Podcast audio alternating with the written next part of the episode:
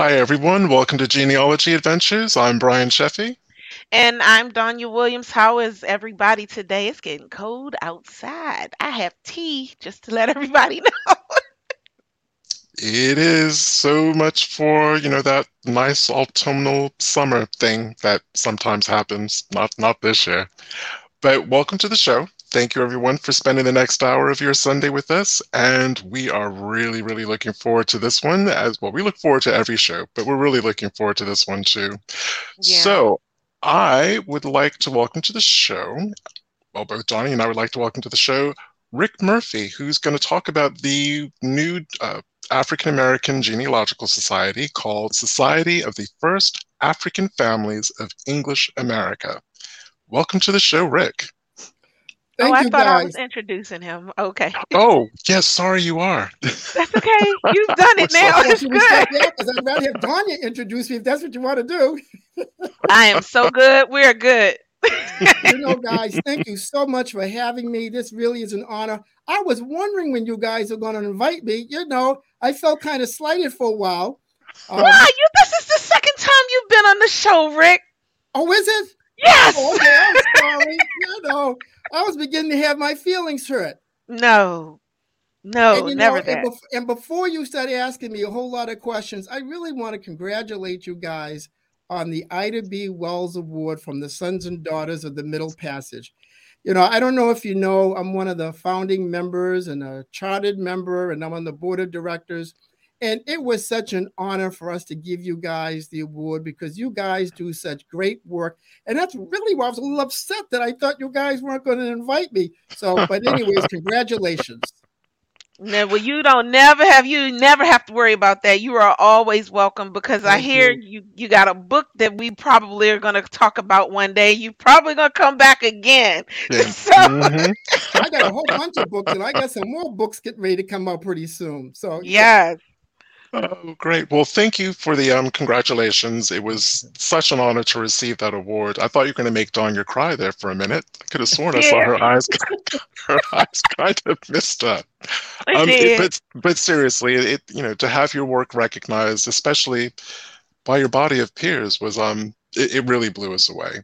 It did, it really, mm-hmm. and I think it did so because we weren't expecting it. No. That was the whole idea.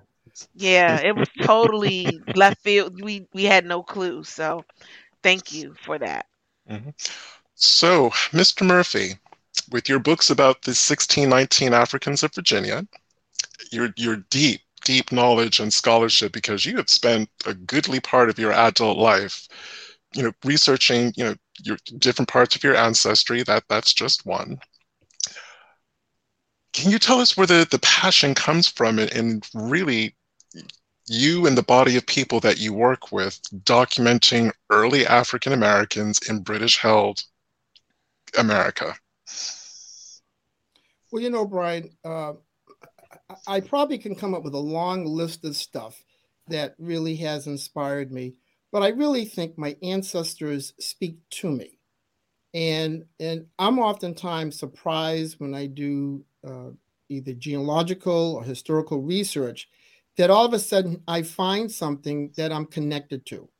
And I think one of the reasons that made it easy or makes it easy for my ancestors to speak to me is all four of my grandparents, maternal and paternal, always talked about who they were related to, um, the historical events around their lives. And growing up in Massachusetts, which is a very historical place, anyways, which was the founding of democracy, um, it was the place that really was the epic center for the Revolutionary War, the epic center with abolitionists during the Civil War. My family was involved in that. So that's all I heard my entire life. So I think I became an easy host to do this research because I had heard so many things about their accomplishments and the places where my family lived that it made it easy for me. Mm. And I'm going to open up the question about the actual society itself by because you have the term English America. So, am I right in thinking that this would apply to if you can document your ancestry before 1770 in New England, the, you know, the New England colonies, the Mid Atlantic colonies, back to New Sweden, New Amsterdam, even. Am I right in thinking that so long as your ancestor was here before 1770, you would qualify? Well, uh, the answer is yes, but let me have a longer response to that. I've heard so much about how we need to go back to where we came from. Mm. A man who has done the type of genealogical and historical research that I have, I know that of the 44 million Americans of African descent and the 20 to 40 million European Americans have African DNA, and knowing that only 350,000 Africans came here, that we were here long before the founding of this nation. So, to me, it's very important that we, as Americans of African descent, understand where our people came from. Now, clearly in America, the indigenous people came before anyone, but we are the second indigenous people who were here before the founding of the country. So, to, to answer your question more specifically, we were here when this was just English America. So, whether your ancestors were in Canada or what we call present day United States of America, or even parts of, of, of Florida, which was Spanish America, even some of the colonies, it was English America. So anyone who can document their ancestry to English America prior to March 5th, 1770, and that in itself is a very important date for us, is eligible to join the society. So if you have documentation that your ancestor was of African descent prior to March 5th, 1770, whether your skin is white, light, bright, brown, or dark, you are eligible and able to join the society so long as you can provide the documentation. Okay. And because we live in a time where everyone has to be specific, does that also include people from the um, from the Caribbean? If so Bermuda, English, if, they're, if they're English colonies, mm-hmm. prior to 1770, they have to be able to document it from, from 1770 to present day. Oh, you have just generated some excitement.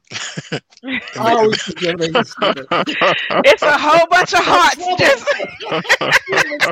trouble. It's a whole bunch of hearts just flying through the air.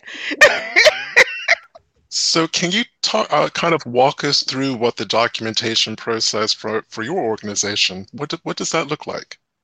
Well, I, I like to make an analogy, and I think this is the easiest way to do it because if I just say you got to provide legal documentation, all of a sudden everybody says, What kind of legal documentation? If you or I were to buy a house and someone said we don't have a clear title on that house, we intuitively know the kind of documentation that we would be looking for to have a clear title on our house. We want paperwork and paperwork that's defined legally in court. So, any hereditary society is looking for legal documentation, which include a birth certificate, a marriage certificate, a death certificate, a will that has the names of the family.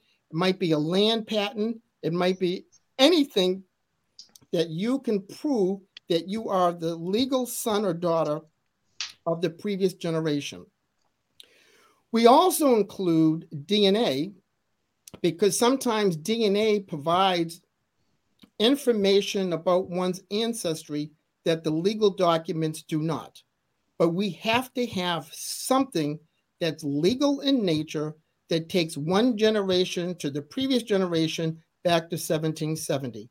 And I can tell you, we are swamped with good, solid documentation coming in. I don't think anyone ever realized that a lineage society like ours would be able to do what our folks and members are able to do.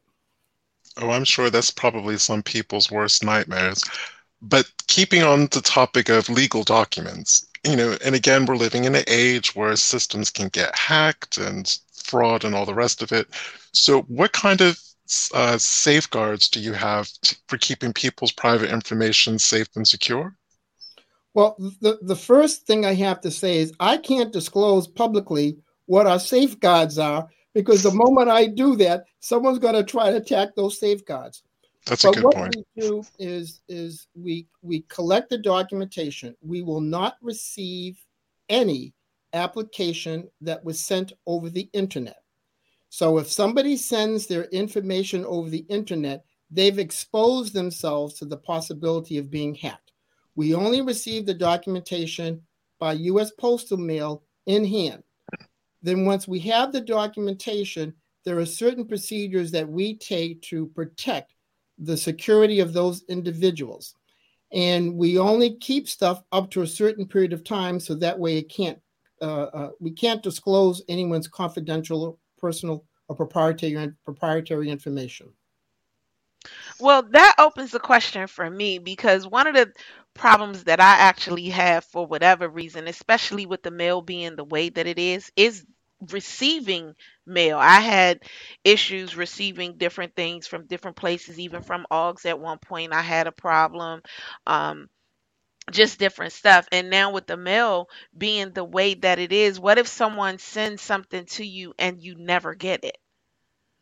Well, the likelihood of someone sending something to us and we never getting getting it, there's a possibility like with anything in the US postal mail. But if someone sends us something, the first thing they have to do is they have to register online in a secured site and pay their registration fee. Once we get that registration fee, our folks begin to look for the physical application. There's a phone number attached with that registration fee. And after so many weeks, we go out and call because some folks will register and say, Oh, I'm not planning on submitting my paperwork for another eight weeks. That lets us know that we need to be on the lookout, which we always are once we receive that, pay- that, that payment um, so again, that's part of our, our quality control, our checks and balances. So that way we know in advance to be expecting something. Okay. And Loretta Bellamy made a very good point. She her comment was always send re- always send things like that via registered mail with a signature required. That's that true. Registered mail, FedEx, anything where where you're minimizing the likelihood of the of, of your documentation getting in the wrong hands. So we know that the different states had different dates for vital records, births, marriages, and deaths. What advice would you give to someone, or what documentation is acceptable when people start hitting going be- before those dates? You know, like for instance, I think Georgia didn't mandate death certificates until 1919. South Carolina was around that time, but compliance. 1915. 1915, but not everyone complied. so you have you have that that wonderful dynamic. So when things like those vital records start getting difficult to get, um, what would what would be your advice? My first and only advice is the understanding that our ancestors are tied to the land. Whether they were free, freed, or enslaved, they were tied to the land. So if you're looking for birth, death, or marriage certificates prior to the 1900s, for many of us, they just don't exist.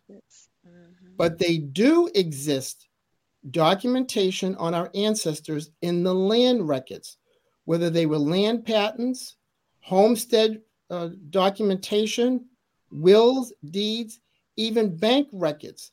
Many of our enslaved ancestors are located in the bank records because our ancestors were used as assets and they were worth more than the land that they lived on. So there are many ways that folks are now finding their ancestors. And again, they're not just in the birth, death, and marriage certificates. And you're absolutely correct.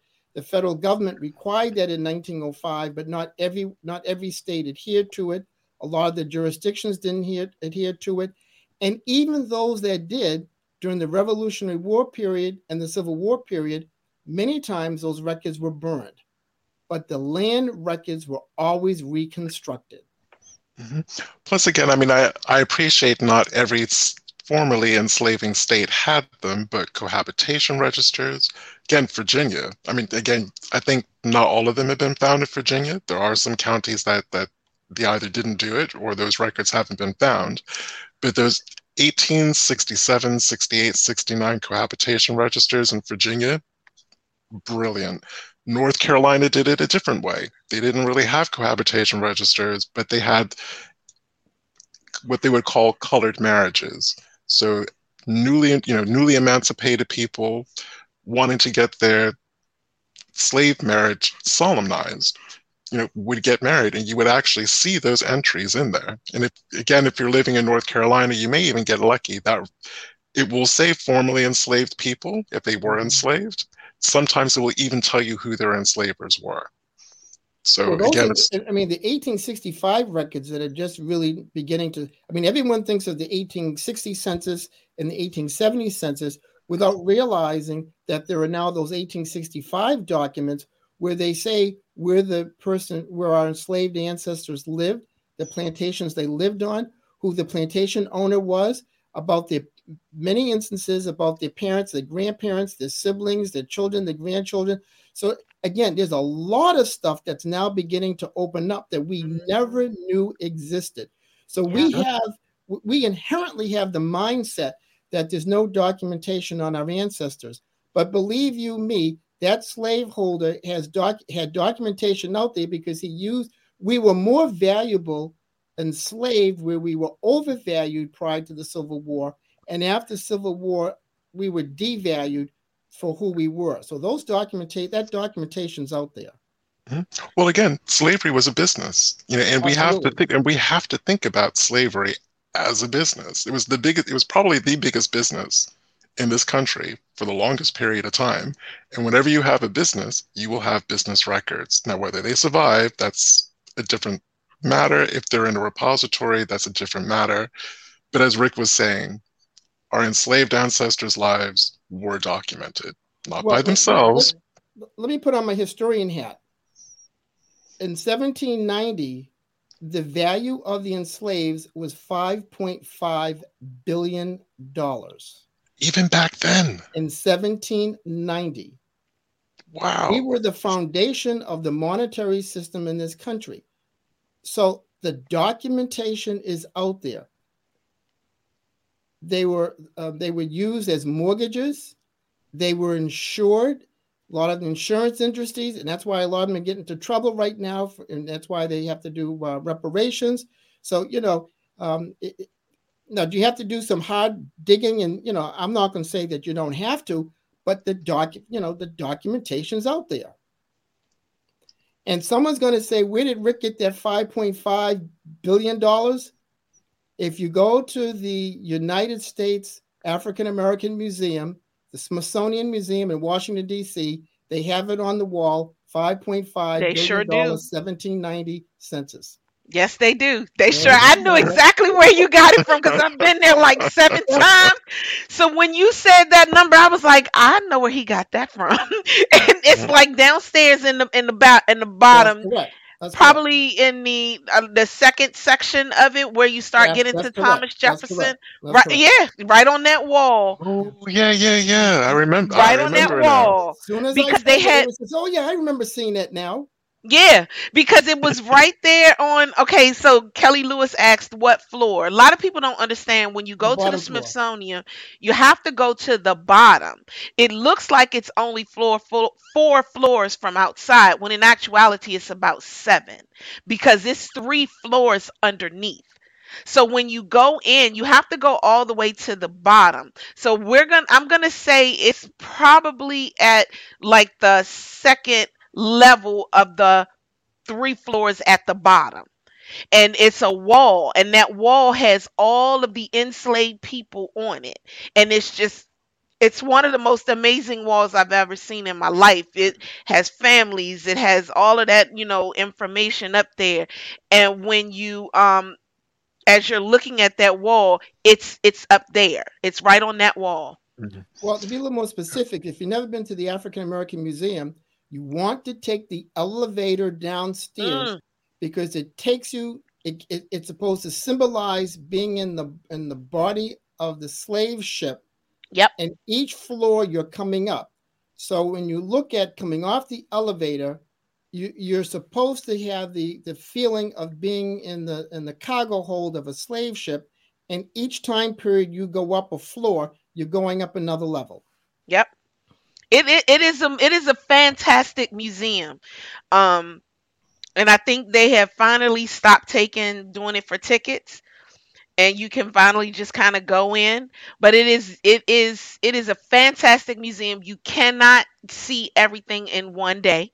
You probably can't see everything in two days. That's why i've been there seven times. So Yeah, and this then is it's the um this is the Smithsonian's African American History Museum in, in Washington D.C. Sorry, a couple yeah i'm of people typing were it in right now. Yeah i'm typing it in right now. But it, it is it is one of the most fascinating museums i've ever been in. It's it's awesome. And that's why And the Society of the First African Families is so important because so many of us are now beginning to, to understand our family's history, the contributions and perseverance of our ancestors, and we're now beginning to document for generations to come. And I'm just going to jump in and say there's one more record set that I don't think a lot of people are particularly aware of that documented our our newly freed ancestors before the 1870 census. A lot of the former slaveholding states actually had a special census, Yep. not just for black people, for the whole state. South Carolina, was that 1866 or 67? That one. It was 67. It was 67. The roll was 67 and then it it kind of meshed with the um the labor contracts. Mhm. yes. Yes, yeah, it did. it, went along with the labor contracts, but it was 1867. Not all of them had it, and then they had one I think for 69 too. I think they had two Mhm, They had because to. Jefferson and Martha was on the 69 one. So Ancestry has some of them, but I've found most of those early, those right after the end of the Civil War censuses on Family Search. That's Right. that's where I tend That's to get where they are. from. Mhm. And yes, Kia, and we're talking about when you're researching your family. These these are to person. yes, individuals. Now, because you know, getting to getting just to try to get to 1770 is quite the endeavor. Not gonna lie, I'm not gonna say it's impossible, but it's quite the endeavor. I'm gonna say perhaps for most of my enslaved lines, slightly different because they appear to have been held within the same enslaving family for multiple generations. Like my Edgefield Matthews family go all the way back to their enslaver and their ancestor, Captain Samuel Matthews of Virginia, who was in the 1600s. So that's one family line enslaved by another family who were their kin from about 1660 all the way down to the day of 1865, the, the Emancipation Proclamation, and, and all of that. So it's been probably so those lines have been easier for me to to be able to research but I'm thinking of people who, you know, had their ancestors sold or shipped or sent downriver from the upper south to the lower south. And I can appreciate that's that's some rough genealogy. Is there kind of help and assistance that the that the organization can can give people to to research, you know, really difficult ancestry? Well, let me say first, like most hereditary societies, we do not do genealogical research for prospective applicants. It's almost like a conflict of interest. Um, we have peer reviewers who review the applications. However, one of the things that we're going to be doing is developing a database with family names and the supporting documentation. So if you know of a family name or someone with whom you may be related to, or a geographic area which they may come from, then once our database is, is populated with enough information, then hopefully that will make it very easy for people to do the genealogical research. And we probably will provide documentation up to um, the early to the mid 1800s. So, for example, if someone in the middle of the country who, who did the research on your Matthews family, you'd have no way of knowing that, and you would struggle to do that same research But if you came to our database and you said, okay, I know my family was Matthews and so forth and so on, then you'd be able to connect to that family line easily. So many of our struggles is everybody struggling to do the same thing, and someone out there may have already broke that glass ceiling, um, and you wouldn't know it. So that's what we will begin to provide as time goes on. Um, we're not at that point yet. We're populating the database. So that's why the names that you see on our website, when I say that's going to implode, we're coming in right now with families with whom we never knew were enslaved families or families that had African ancestry. So, so just give us some time. It might take us a year, a year or two to really provide some good, solid documentation, but that will be provided uh, within due time. So it sounds like you are, I guess, be. It's it's so funny because we had um U.S. Middle Passage on two weeks ago, and it, it sounds they were very much um, structured from the DAR. It sounds like you have a DAR like structure as well because they have a GRS system that has all of these people in there and if you need to use them to help you do your research like that system that you're talking about that structure is already there. So is that that the way you're talking about? Well the the and again being on sons and daughters middle passages board i'm very familiar with their structure and you you use analogy much like DAR. The reality is all of the historical societies mm-hmm. are structured that way. Okay. We just didn't know about it because we aren't in any of those historical societies. Mm. So now that we are beginning to get into these historical societies, we're beginning to realize that those databases exist. So while we're out there struggling to find family names and find our ancestors and our lineages, many of these organizations have those structures in place. And um, our sister organization, the Sons and Daughters of the Middle Passage, we're so fortunate to have them because between the two organizations, we hope to be able to help folks in five, ten years be able to document back to the very beginning of the founding of this nation. Mm. Now, Ayawa Evans, and I, I apologize profoundly if I mispronounced her first name, um, she made the comment that records of enslaved in the Deep South is frustrating and scant. And she's been researching four of her enslaved lines for about the last 20 years. And I and I want to get your feedback on, on this particularly, Rick, and also you, Donya. One thing that I would suggest, especially for people who are descendants of enslaved people who were taken into the Deep South, if you haven't done a DNA test, do a DNA test. Because if you are predominantly of African descent, which most people will be, um, if you are matching a number of white people, that's a clue. You will want to research them and their families, take a look at where their families were living, and start trying to map things out. Because again, depending on when people were taking into the Deep South and appearing on the 1870 census, the research that I've been doing um, for, for paid clients has revealed they knew where their parents were born. So you would get someone who was born in Alabama, but say, well, my mom was born in Tennessee and my dad was born in North Carolina.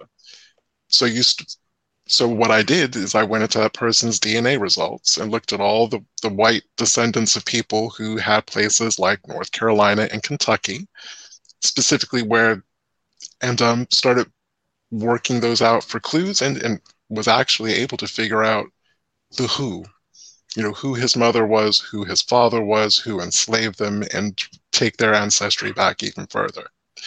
So even though that wouldn't probably probably be submittable in terms of your organization, that's all about breaking down those brick walls to get to a place where you will have documents that you can provide.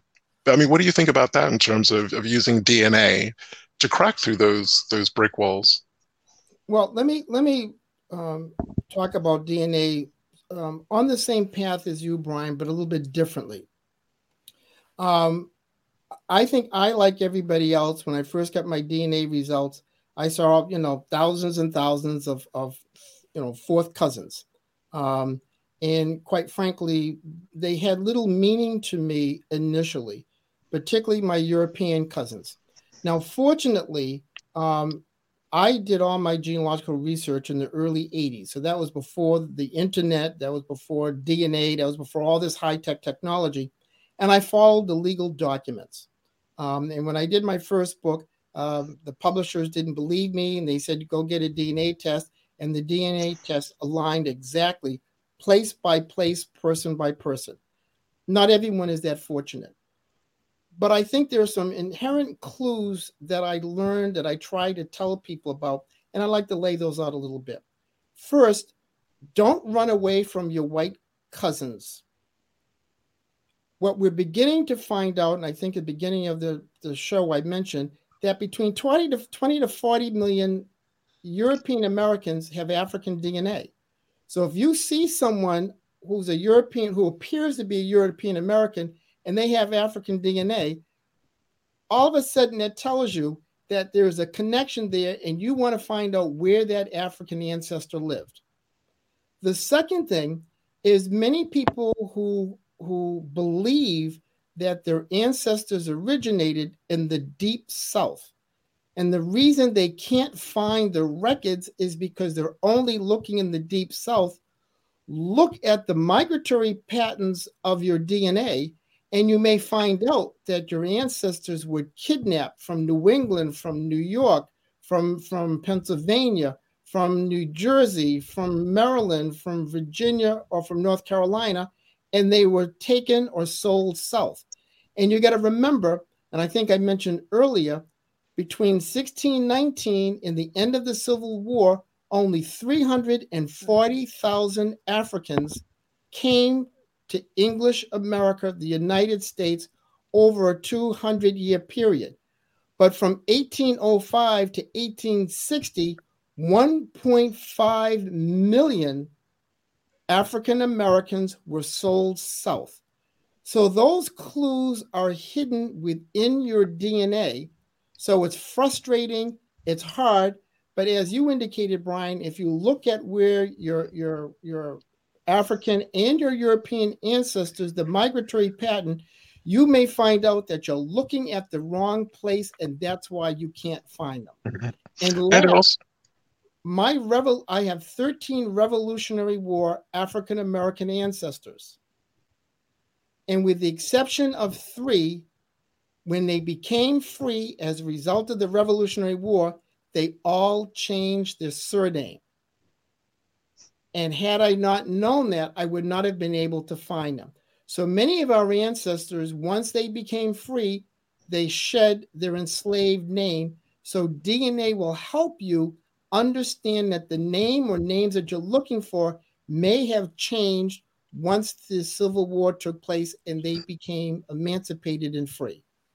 Okay. Well, the gonna... DNA helped me do the opposite. I mean, it, it actually helped me do the opposite. It it took me it let me know that when Martha changed her children's names but didn't change her name and then we did the DNA she she she didn't change her name because she was a Brooks. Correct. But she changed her children's name mm-hmm.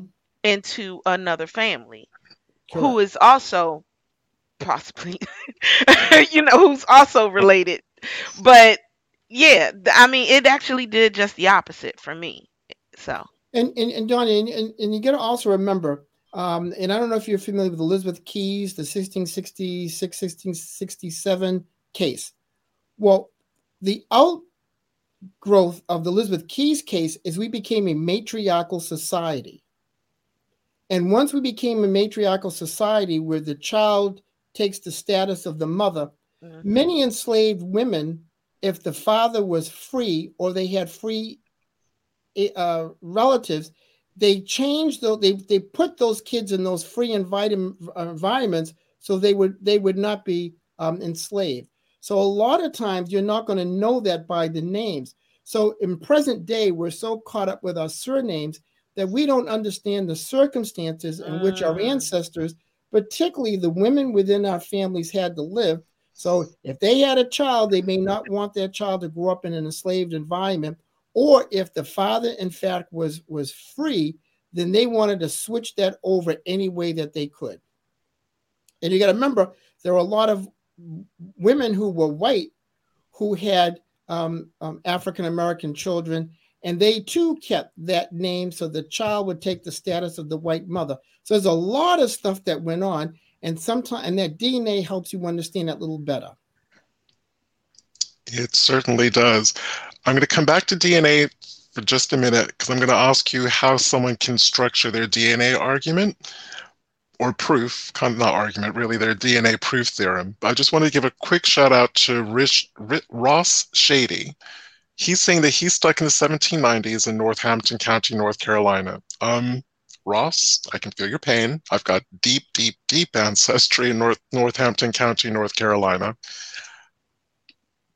Go to Family Search and don't do the kind of general family search database search on the main page, click search. On the drop down menu, search catalog. When that catalog prompt comes up, type in Northampton, comma, North Carolina. You will get records. You will be blown away. I'm just going to say you're going to be blown away by what's there. Go immediately to probate records and, and inventories. And I hope that that helped you out. So, sorry, that was a really quick kind of thing that I that I could answer on that one. So can I, jump, can I, I jump in? Can I jump in for a second, Brian? Oh, by all means, by all means. In, in understanding your genealogical roots, you have to somewhat understand African American history. Northampton County, North Carolina, and I have people from there as well. You need to understand the founding of that county.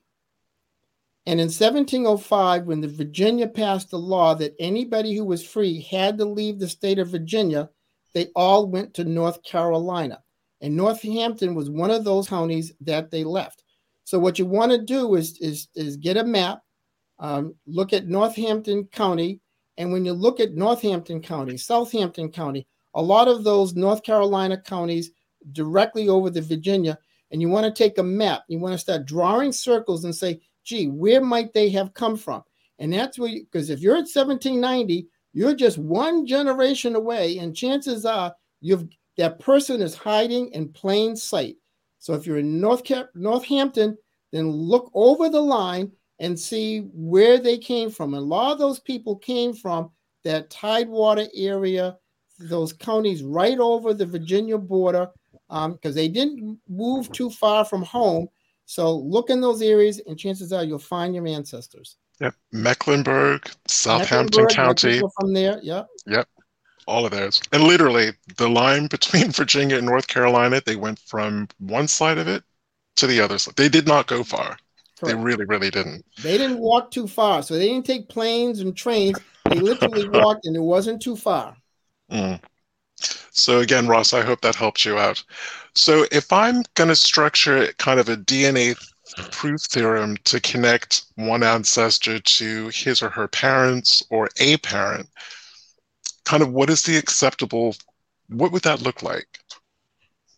First of all, um, if you go to my YouTube page, Rick Murphy uh, at YouTube, and I'm not sure what the YouTube page is, um, I did a presentation on how to submit a successful application to the sons and daughters of the United States Middle Passage, but also how to submit a successful application to the sons and to the Society of the First African Families.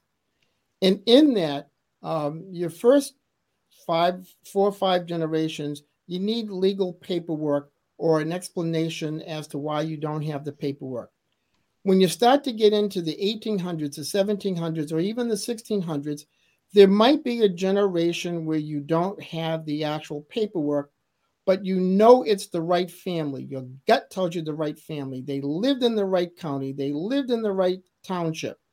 You can write what is called a preponderance of evidence, where you provide a clear, documented story explaining why you think that this particular family who has the only name of, of Evans within the next 200 miles around them, it's got to be the same family. So, what you want to do is write a preponderance of evidence, and you got to write it in such a fashion that whoever the random two peer reviewers are would say, yes, this is the right family.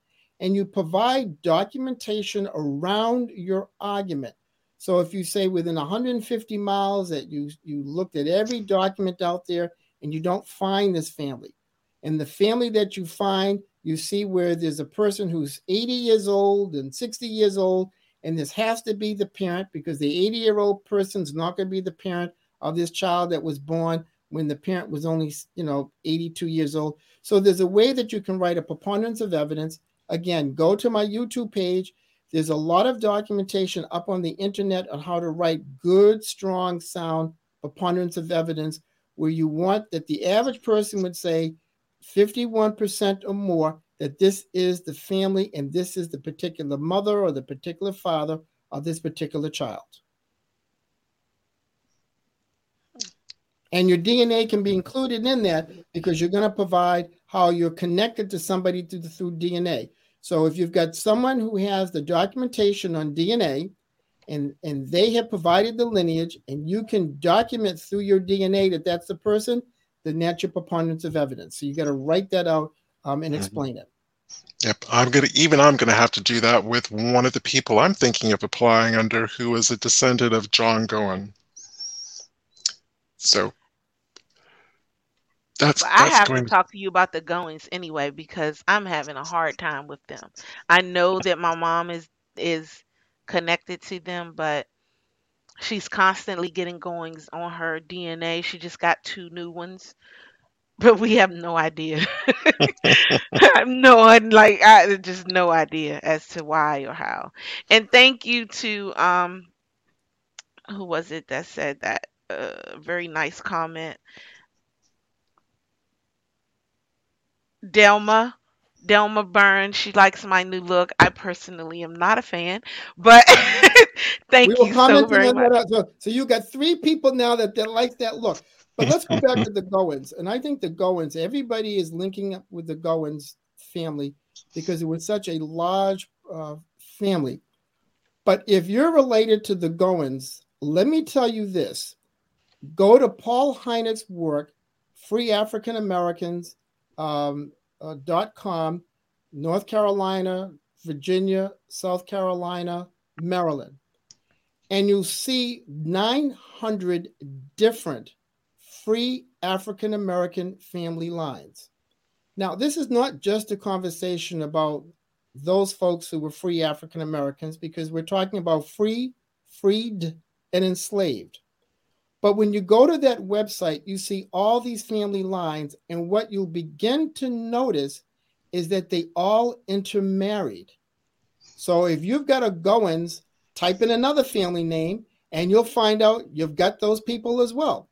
So Goins tends to be a big family name, and because there are so many people today who still have the Goins family surname, it's one that we all think of. But if the Tannies, the Tannies were Goins. The Cornishes were Goins. The Sweats were Goins. A lot of those family lines were Goins lines because they intermarried. And a lot of folks who were sold south, they were kidnapping people. They went south, and lo and behold, someone says, Well, I got a Goins in my family, but I don't know why. Is because they kidnapped them. And you'll see those Goin family names in the colonial records where their children were kidnapped and taken south. So when you mm-hmm. go to the freeafricanamericans.com, look at those family names. And many of us, please don't forget that it was a matriarchal society. So if I were to look for Murphy, Murphy, Murphy, Murphy, Murphy, I would never have been able to find my ancestors. So look for those family names that you that you tend not to think about. And all of a sudden you say, Oh my word, I was able to break that glass ceiling. I was able to break the code that I didn't know that was there in plain sight. Okay, I will do that. Thank you. so, part and parcel of this is to actually lift up, remember, memorialize, and celebrate the lives of these these first families, these first African families that were here. Why is that such an important thing for people to do? Well, first of all, um, I think all of us um, was that little kid in the fourth or fifth or sixth grade when they talked about slavery and everybody would turn around in the room, look at one another. Hmm. Because it was something that we were taught to be ashamed of. it's important that we today understand the, the importance, the relevance, the contributions, the perseverance of our ancestors, whether they were free, freed, or enslaved, because they were the true founders of America. And it's important that we do our genealogical research so we can find out where our people came from and the circumstances in which they lived. America would not be America today if it were not for our ancestors. We were the ones who fought for the Revolutionary War. We fought for the Civil War. We defended this country every time our service was asked. And the reason why we use the date, March 5th, 1770, is that was the date of the Boston Massacre and the date of the assassination of Crispus Attucks, the first man to die for American democracy. So when we look mm-hmm. at the principles of democracy, you can't do it without looking at Crispus Attucks, and you can't do it without looking at the blood, sweat, and tears of our African ancestors. So when we think of all these people who talk about how proud they are of their ancestors, many of them didn't come here until Ellis Island, and our ancestors had been here for generations. So when I say we're the second indigenous people of this land, we are. So we now need to begin to stand tall, straight, and embrace our ancestors because they were the ones that built this nation and they were the backs and the blood and the sweat and tears that our nation was founded upon. Mm-hmm. So if I and... knew that in the third or fourth grade and read that in the history book, I probably would have sat up a little straighter. I probably would have paid a little more attention to American history because the reality is it was the history of my family. Absolutely. And I always bring it back to when we when I was learning about Jamestown, not one of those textbooks ever said that those first Africans that were in Jamestown in 1619 literally saved that colony. Literally they, they barely mentioned them. They didn't even mention them when I was in school. And Brian, I know you know that because you read my book, The Arrival of the First Africans in Virginia, you can buy it on, on Amazon.com, where I did extensive research on those first Africans. And the colony was a failed, bankrupt colony until those first Africans, and we, we should not, in respect, call them Africans. We should call them Angolans because that's the country that they came from. When those 32 Angolans stepped foot at Fort at Point Comfort, Virginia, from that point forward, the colony began to make a profit because of their knowledge and their understanding of farming, agriculture, and animal husbandry. So if you don't know about your ancestors, you want to buy the book, The Arrival of the First Africans in, in English America, uh, Amazon.com. And when you read it, you get a better understanding of who our ancestors were. And those of you who say they weren't my ancestors, 70% of us descend from those Africans who were in the English colonies prior to 1770. They mm. are all of our ancestors. Freed, and here's the thing that freed and enslaved. And here's the, th- the other thing that amazes me about that group of people in Virginia, the, thir- the 32, 33 people. So they'd been there for, you know, they'd been there. We, okay, the the Pamunkey attacked Jamestown, and they had also attacked, I can't remember the name of the city that was on the other side of the James River, Henricus, I think it was. Mm-hmm. So, you know, there was an attack, lots of European colonials dead, hundreds of them, because you had that list of, of the, the colony. The third of the colony was killed. Not one of those Africans were touched, and you cannot tell me that the Pamunkey did not know exactly where most of them were. Not one of them was touched. Not one of those African names, not one of those Angolan names was on either one of those lists. That's absolutely correct. And I don't think anyone's actually really looked at that or even spoken to the Pamunkey about, well, why did you spare these these 30 and odd people? Um, you know, and it's, it's those part of history, and I we're going to have a quick kind of chat about this because our YouTube videos, our YouTube streaming and episodes tend to draw a certain kind of person. This is not critical race theory. We are not talking about critical race theory. This is American history. What is the distinction that we need to make as African American researchers, genealogists, public historians, and historians between history that some people in this country don't like or don't want us to talk about and critical race theory. What, what is your advice on, on kind of making a distinction between those two things? Well, well, well, first of all, you know, I, I love hearing all these people who are against critical race theory. I mean, I just enjoy that conversation so much because when somebody says, Do you know what it means? They're one by one, they're all saying they don't know what it means. And the reason why they don't know what critical race theory is, is because they're not attorneys and learning it in law school. So it's a whole lot of nothing when they say, I'm against critical race theory. There aren't any public schools that teach critical race theory. It's something that's taught at the academic level, primarily um, in the in the in the law schools. So I can't really get too upset about critical race theory because when they say they don't want to teach critical race theory because they think it means teaching American history, well, I, I don't get it. Mm-hmm. So when, so when, they so when they stand out there and say I'm against critical race theory, first thing is ask them what does it mean. They don't know what it is, and where, and where is it being taught?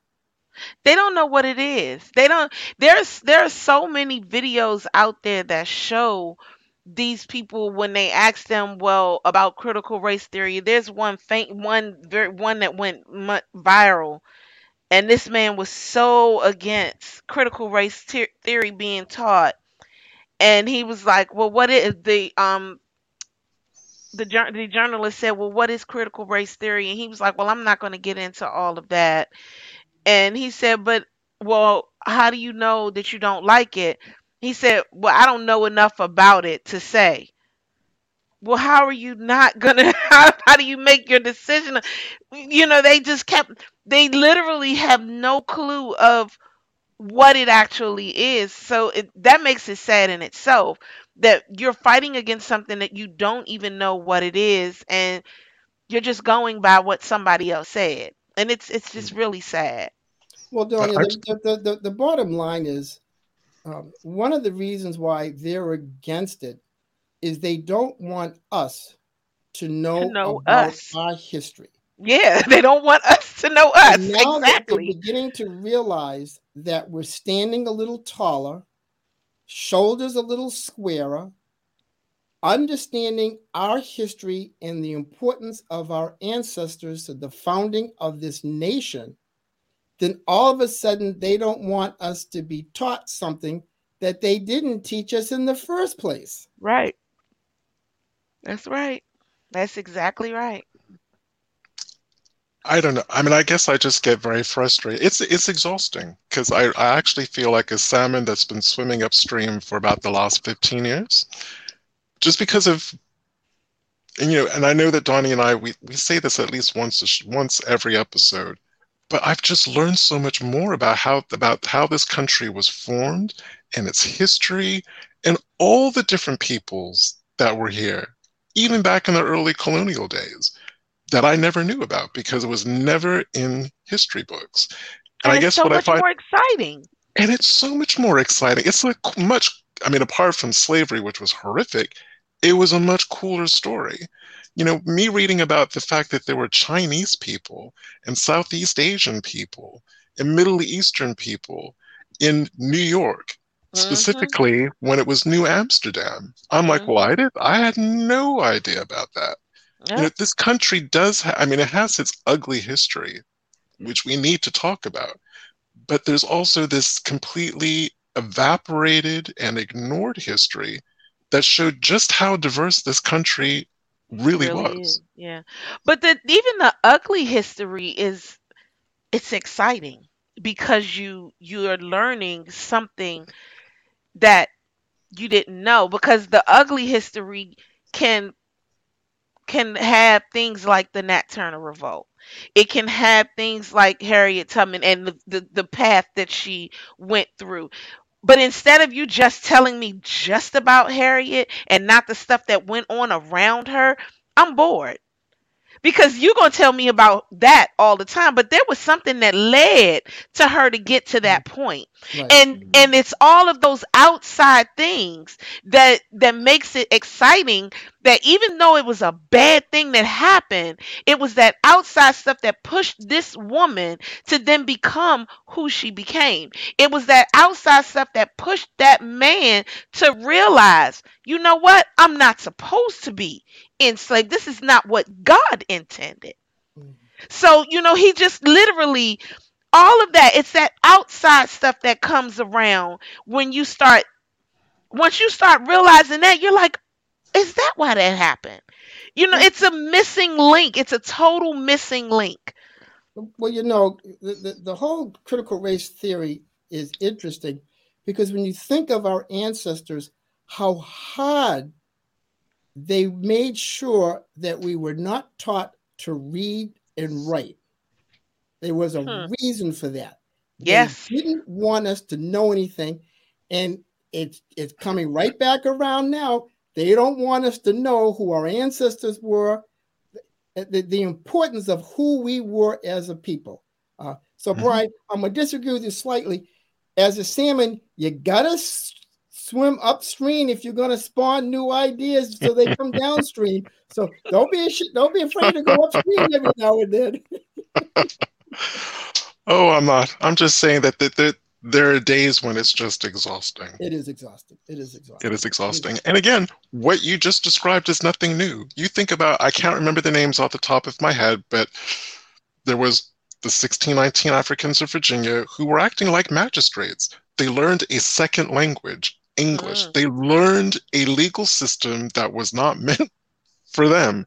They Mm. learned how to not only navigate it, but succeed in it. And what did they do when those two men died? No more black people can be magistrates. Mm-mm. None of you can.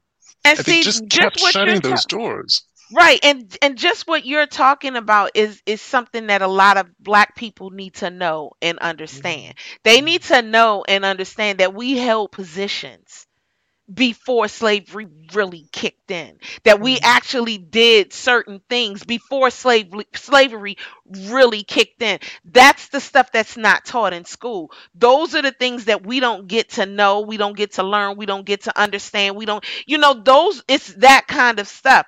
So when you're talking and you got somebody saying, "Oh yeah, all they did was enslave my people," you're you're Mm-mm. you're you're speaking you're you're speaking school stuff. I'm gonna need you to do some more work. You know that that's what you start looking at them like. You're like, I'm gonna need you to go study some more. I'm gonna need you to go look at here, look at here, look at here, and then come back to me and let's have this discussion because it's just just it's just crazy. And that's why organizations like Sons and Daughters in the Middle Passage, First Families that we've been talking about today, that's why these organizations are so important because not Yes. only are we talking about it, we're documenting it. Yes. And you can't you can't take that away from people. Yes. And, and, Well, that's, and that's and that's the key thing is that we have to document who our ancestors were, who our people were. And you're absolutely correct. Once you document it, you understand the history in which they they lived, you pass that on to the next generations, and they will live a very different life than what we did. Yes. Well, I want to thank you. We have come to our hour. It's, it's, over already. it's over It's already, over. Rick. I just started kicking off the shoes, getting comfortable. I know, right? You just- Come on, guys. it is. You know, we need a three-hour show here. Well, you know what? We will have you back definitely because we want to talk about your new book when you come back. I have posted your books online. Um, I put them up there so people can, you know, know where to go. Get got the link and everything. But Rick, I'm so excited and thank thankful that you, you know, decided to join us, and I can't wait to have you back. Thank Well, you so I- I much. good now because I felt a little intimidated when you guys didn't invite me before. And before I forget, thank you guys an awful lot. Happy Thanksgiving to you and your guests. Um, and I look forward to coming on once again. All right, so thank you. don't leave us just yet. We're going to see Oh, you in the green room. But next week, really, again, um, we're doing another book club. So hope you guys have been reading it. I'll repost information about it. We've been sharing this for the last couple of months. We're talking about the book written by Susie King Taylor, Reminiscences of My Life, Reminiscences of My Life in Camp with the 33rd United States Color Troop. Awesome book. Hopefully, we're going to have a really great discussion about it. That's going to be here Sunday, 4 p.m. on E360 TV, YouTube, and Facebook Live. Yes. So I'm Donya. I'm Brian, and we will see you next week. All right, guys. Bye. Bye. Happy holidays.